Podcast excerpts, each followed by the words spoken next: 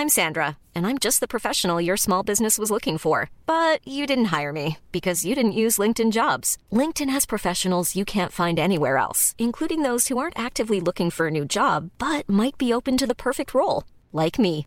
In a given month, over 70% of LinkedIn users don't visit other leading job sites. So if you're not looking on LinkedIn, you'll miss out on great candidates like Sandra. Start hiring professionals like a professional. Post your free job on linkedin.com/people today.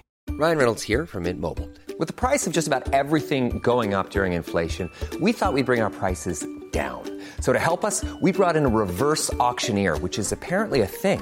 Mint Mobile unlimited premium wireless. Ready to get 30, 30, bit to get 30, bit to get 20, 20, 20, bit to get 20, 20, bit to get 15, 15, 15, 15 just 15 bucks a month. So, Give it a try at mintmobile.com slash switch. $45 upfront for three months plus taxes and fees. Promo rate for new customers for limited time. Unlimited more than 40 gigabytes per month. Slows. Full terms at mintmobile.com.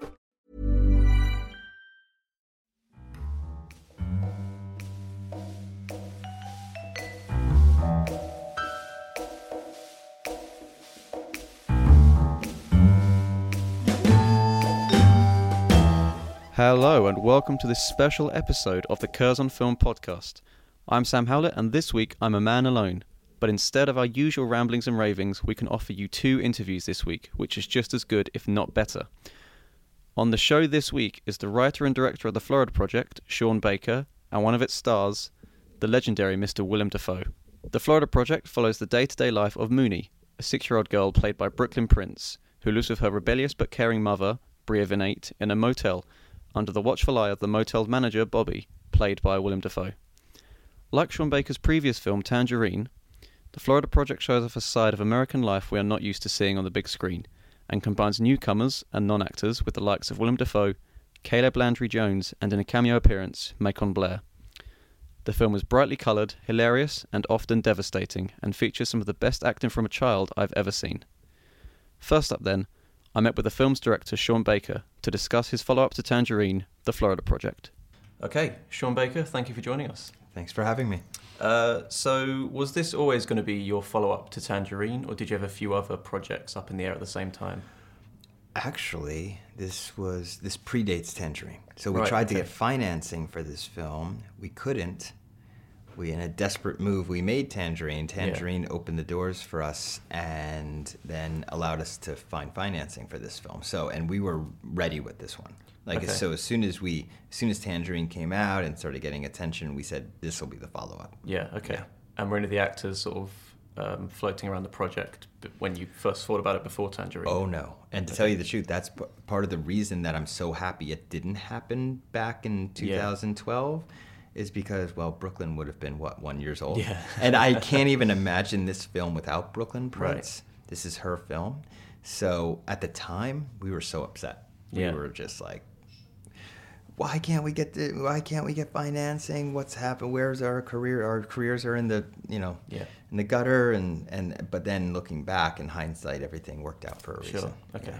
Um, and now Tangerine was, you know, famously shot on an iPhone. Yes. Were the production levels here? Was it quite a big sort of step up from Tangerine? Well, yeah, but the very Yeah. nature that we're shooting on Panavision, Right, okay. 35 millimeter anamorphic, and and just uh, that that in itself is is it's a very subjective thing about Yeah. like what production value really Okay. is and what where beauty really lies. But this is a different me- a medium that has been around for quite a while.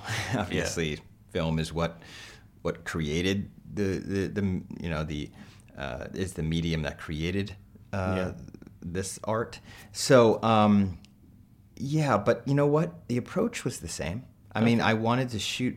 I shot Tangerine on the iPhone as cinematically as we Yeah, absolutely sure. could. We shot it in scope.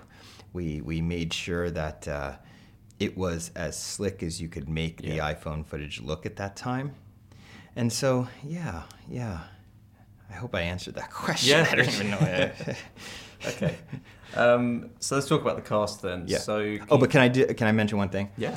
My wonderful director of photography, um, Yeah. Alexis Zabé, really did an incredible job with this. I mean, uh, taking you know 35 millimeter um, and just really capturing the the the beautiful colors of Florida, Yeah. and especially this area and the, that locale with all of these small businesses that are that are usually candy colored and Yeah. and very and and have that great Floridian palette of like some, somewhat like pastelly Yeah. uh, purples, oranges, and greens, and and so uh, yeah, I think that Alexis did an incredible job of really capturing that that place Yeah. visually. And that those colors and the the area is such a Yeah. like integral part of the film. Did Mm. you um did you know about the area before you wrote it? No, no, not at all. No, that's why we wrote it. Um, my my co-screenwriter Chris Bergoch introduced me to this world. Right, okay. Um, his mother had relocated to the Kissimmee, Orlando area. He became aware that this situation was happening Mm-hmm. there, in which uh, budget motels, which were once targeted towards tourists, had become the last Yeah. refuge for families who were basically unable to. Uh, secure permanent housing, and they were keeping a roof above their head, but they were one step away from the streets. Yeah. And so that juxtaposition obviously was uh, quite impactful when I heard about it. It, I, the fact that there were children growing up in these budget motels right outside of the place we consider the happiest Yeah. place on earth for, for children. So so that it all came from that, and then we we were lucky enough to to get a grant um, from CineReach, which is a great nonprofit that helps indies get off the ground to take trips there. And we, we, we, we approached this in a very journalistic way. We would try to interview everybody we could, anybody who wanted to tell us their stories or tell us details about the area. This came, this came down to interviewing residents, interviewing small business owners, interviewing uh, managers from the motels, and even the agencies that provided social services, just to get a really well rounded point of view of that area. And, um, and as we were writing, we were actually doing location scouting at the same time. So we were saying uh, location scouting was part of the writing. So we said, oh, look at that wonderful orange dome. This has to be in the film. How do we Yeah. work this in? So yeah, so working the locale in was very much about writing as well, Yeah. working it into the script. Okay. And the residents you mentioned that you interviewed, are any of them in the film? Oh yeah. Yeah. yeah, We um, it was very important for me to to not only work them into the in a collaborative co- type way when we were writing because I wanted their input. Obviously, I wanted to, the representation to be respectful and responsible and done right.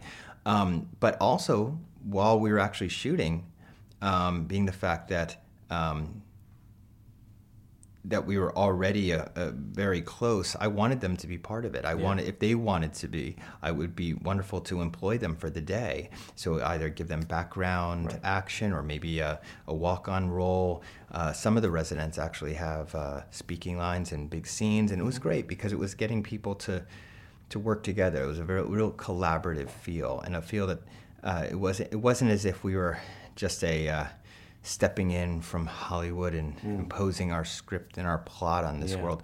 We wanted them. We wanted to hear from them. We wanted to have their voices heard in this uh, film and then in this screenplay.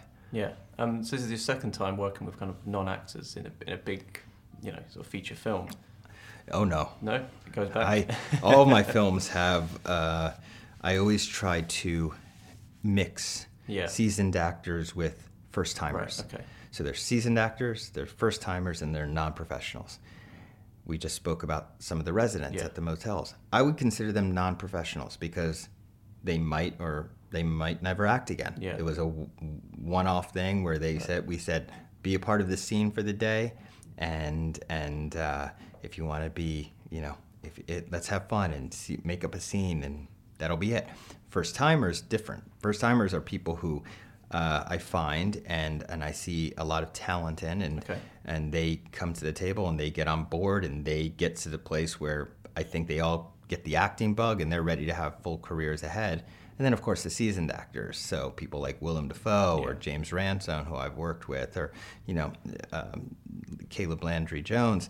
You know, these people. Uh, it's very interesting to see what happens because it's almost like a there's like this weird alchemy that happens on Yeah. set, um, and. Uh, and the, the seasoned actors try to blend in Okay. and try to lose their methods while the first timers they have this naivete and this freshness that they bring to the table that I think excites the seasoned Mm. actors so it's really an interesting combination Okay. Um, so let's talk about how you discovered um, the kids in the film then. Sure. Um, were they, were they did they audition or did you just kind of find them and think yes that's that's who we have? Very different with this film we tried to really think outside the box in terms of casting. So we have con- a conventional way of Mm-hmm. casting which involved a casting director and the agencies in hollywood. Then we had um, a local casting company by the name of crowdshot who Mm-hmm. were they were casting locally for both the kids and some of the supporting actors. And then we have this whole other thing where i where i do some street teaming. I mean i'm sorry i do street casting Okay. where it's either me or somebody else doing street casting or, or maybe even going on social media and trying to find somebody. And the kids, it was very important that the kids were cast locally for me. Mm-hmm. I didn't want to fly in Hollywood kids. Yeah. I also wanted the kids to have the right Floridian accent. And then on top of that, I wanted them just to feel comfortable and be able to go home at night. Yeah. You know what I mean? And and so because we were taking their summer away from them, you know, this is I wanted them to still to have a really to have a really uh, a, a- a s- an experience that um, they'll look back at and and look fondly back at in, in a way that like this was a, that was such a unique summer. I learned a lot. I had fun. I met friends. Yeah. You know, it's so great to know that Brooklyn and Valeria became best friends after meeting Yeah. each other on this on the shoot. But I'll, I'll I'll talk really quick and I'll tell you really quick. Jewelry isn't a gift you give just once. It's a way to remind your loved one of a beautiful moment every time they see it. Blue Nile can help you find the gift that says how you feel and says it beautifully with expert guidance and a wide assortment of jewelry of the highest quality at the best price. Go to BlueNile.com and experience the convenience of shopping Blue Nile, the original online jeweler since 1999. That's BlueNile.com to find the perfect jewelry gift for any occasion. BlueNile.com. Hey there, it's Michele Norris. I'm host of a podcast called Your Mama's Kitchen. When I travel, I'm usually looking for a way to find a taste of home when I'm not at home. And one of the things I love to do when I am at home is entertain. And Airbnb allows me to do that. When I was in California recently, I rented a house that had a great kitchen. And when we were sitting around the table, we we're all thinking, we're in someone else's house. Someone could be in all of our homes as well. If you have a home, but you're not always at home, you have an Airbnb. Your home might be worth more than you think. Find out how much at airbnb.com/slash host. Okay, so we had a casting call that basically went out to three counties, and we said, bring your children in. They do not need to have previous experience. We are just looking for personas and, and funny kids. And so we met many, and some had experience, some didn't. Christopher Rivera had no previous experience, but he really won us over mm. as, as, as Scooty in the audition. Brooklyn Prince had a little bit of previous Okay. experience as in commercials and a, and a micro budget indie, and and again she was just oh my gosh, Yeah. Brooklyn is on a, is a is a prodigy. She's on a whole other level. She was holding her own with Willem Dafoe Yeah. every day. It was a it was great. And then Valeria, I met Valeria and her mother in Target. I saw Wow. her walking through Target in her vibrant red, red hair. And I walked up to Eve, her mother, and I gave her my business card and I said, please have Valeria come in for an audition. And thank God she did. And uh, she, she uh, really impressed us. And she was only five years old, she Right. wasn't six. So that changed the amount of hours that we could work with her during the day. So my producers were said, "Can't we just find a six-year-old, please?" And I said, "No, no, no. Valeria's worth it. Valeria's worth it." And we we, we shuffled our scheduling Yeah. around just to so Valeria could be part of it. Awesome. Um, and William Dafoe then, how did Yes. he come aboard? Did Well, you Willem- seek him out or did he kind of approach you? No, no. It, with we were we met a lot of motel managers, and they really their age the age ranges ran between the, the age range was between 35 and 60. So we could we we went out to a number of people, or I mean, I'm sorry, we were discussing a number of names, and and the agencies were providing names. Willem Dafoe's name came across the table, and I thought, oh my god, really? Is he serious about doing this? I mean, I respect and admire the man so much, and and so um, I found out that he had seen my previous film Tangerine, Right. and um, so I uh, I met him and we connected immediately. Yeah. And and I think he he really liked the script. He understood what I was trying to do with the character of Bobby to have sort of this reluctant um, father figure, somebody who had to keep his distance, even though he was very had compassion for the families and children, but had to keep a distance because at any night, Yeah. any night, he might be able, he might have to evict one of them if they didn't come up with their nightly rate. Yeah. So it was this it was that struggle. He understood that struggle.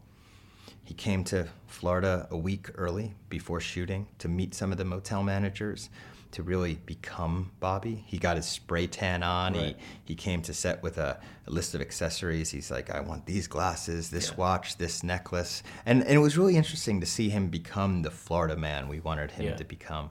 Great. Well, uh, Sean Baker, thank you very much for your time. Thank you so much.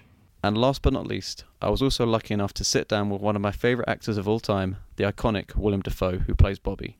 Willem Dafoe, thank you for joining us. Sure. Uh, so we're here to talk about the Florida Project, in Okay. which you play Bobby. Mhm. Um, can you tell us a bit about what your first thoughts of Bobby were when you read the script? What kind of person you thought he was? You know, uh, I looked at the whole project. It Yeah. was a world that I didn't know, so I think that was the initial draw. Okay. The character, who the character is, comes later. Right. Um, I liked how he's, he was placed in the story. Mm. Uh, he's not really the center, but he's at the he's a lot the Yeah. connecting pieces. Uh, and I liked the job that he had a very he had a very challenging job. Yeah. But it wasn't a sentimental or or romanticized uh, portrait as it was written uh, of a working guy because he's not very remarkable. Mm. He's a very normal Yeah. Joe, but he has to wear lots of hats. So that really that there was something that seemed uh, true and challenging about that. Okay. Um, I spoke to Sean Baker just now, and he spoke about how you, you know, you gave yourself a fake tan, and like you turned up with these different kind of things that you think Bobby would wear. Like, what kind of research went into the role? Just practical research. I mean, as I said, I didn't know that word; Yeah. It was new to me. I did know Central Florida, and of course, like anyone, you have an imagination about you know Yeah. places you've been. So I interviewed some people that basically had Bobby's job because Okay. that's the key. Because Yeah. he's so much defined by how he sits in this community by what his job is.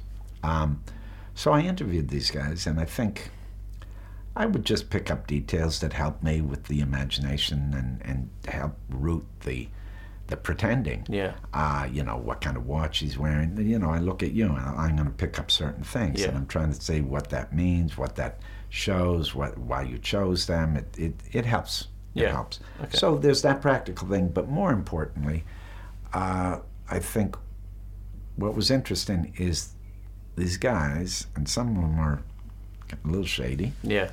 uh, you know, they were struggling too. Right, They were about a paycheck ahead of the people that, Yeah. you know, were struggling in the motel. Um, they took great pride in what they did. Mm. And they really had this kind of sweet optimism that they that they could help Right. make, you know, this little motel a better place. Yeah. Um, they became involved uh, in a very practical, human way, and I like that.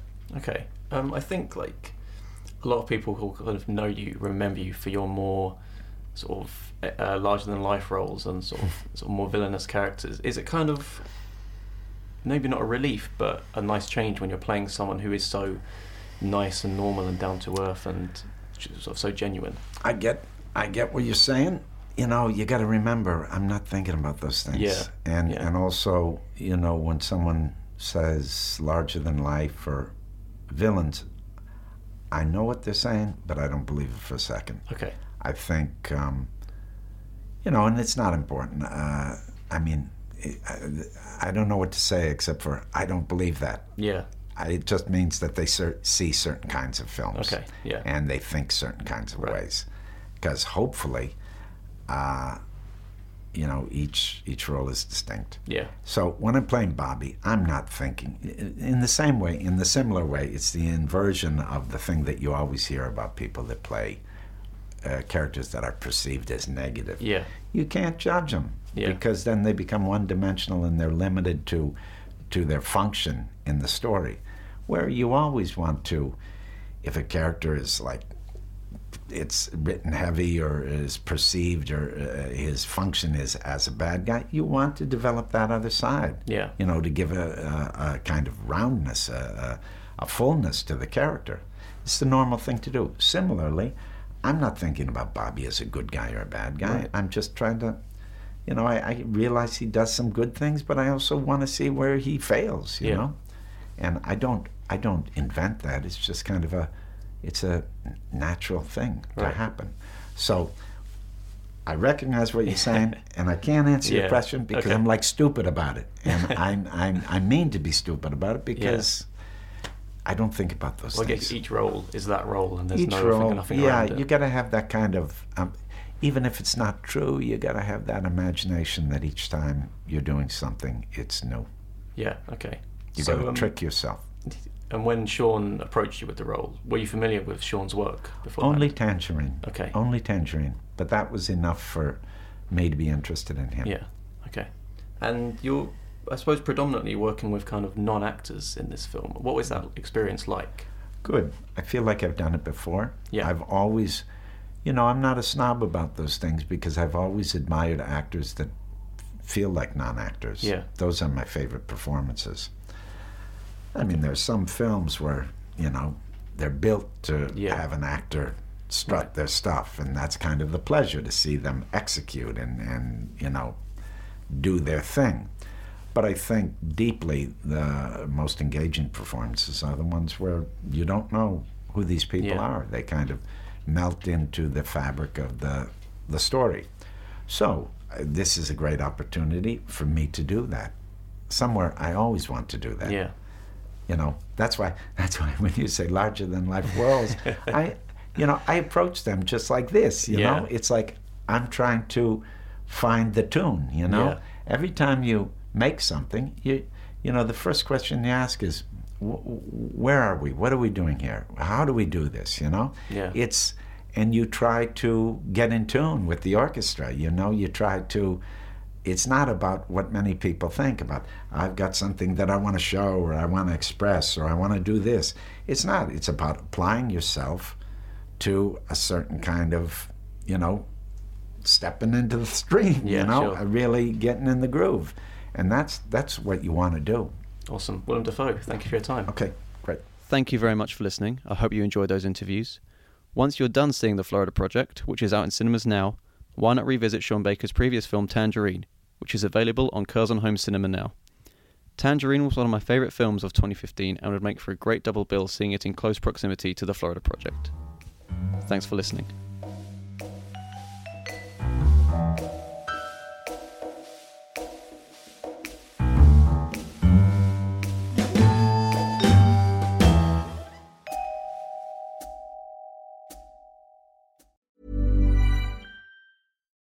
We're on a budget, we still deserve nice things. Quince is a place to scoop up stunning high-end goods for 50 to 80% less than similar brands. They have buttery soft cashmere sweaters starting at $50, luxurious Italian leather bags, and so much more.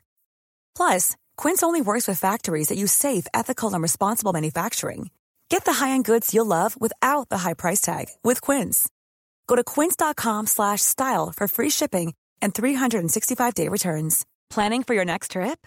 Elevate your travel style with Quince. Quince has all the jet-setting essentials you'll want for your next getaway, like European linen, premium luggage options, buttery soft Italian leather bags, and so much more. And is all priced at 50 to 80% less than similar brands. Plus, Quince only works with factories that use safe and ethical manufacturing practices. Pack your bags with high-quality essentials you'll be wearing for vacations to come with Quince. Go to quince.com slash pack for free shipping and 365-day returns.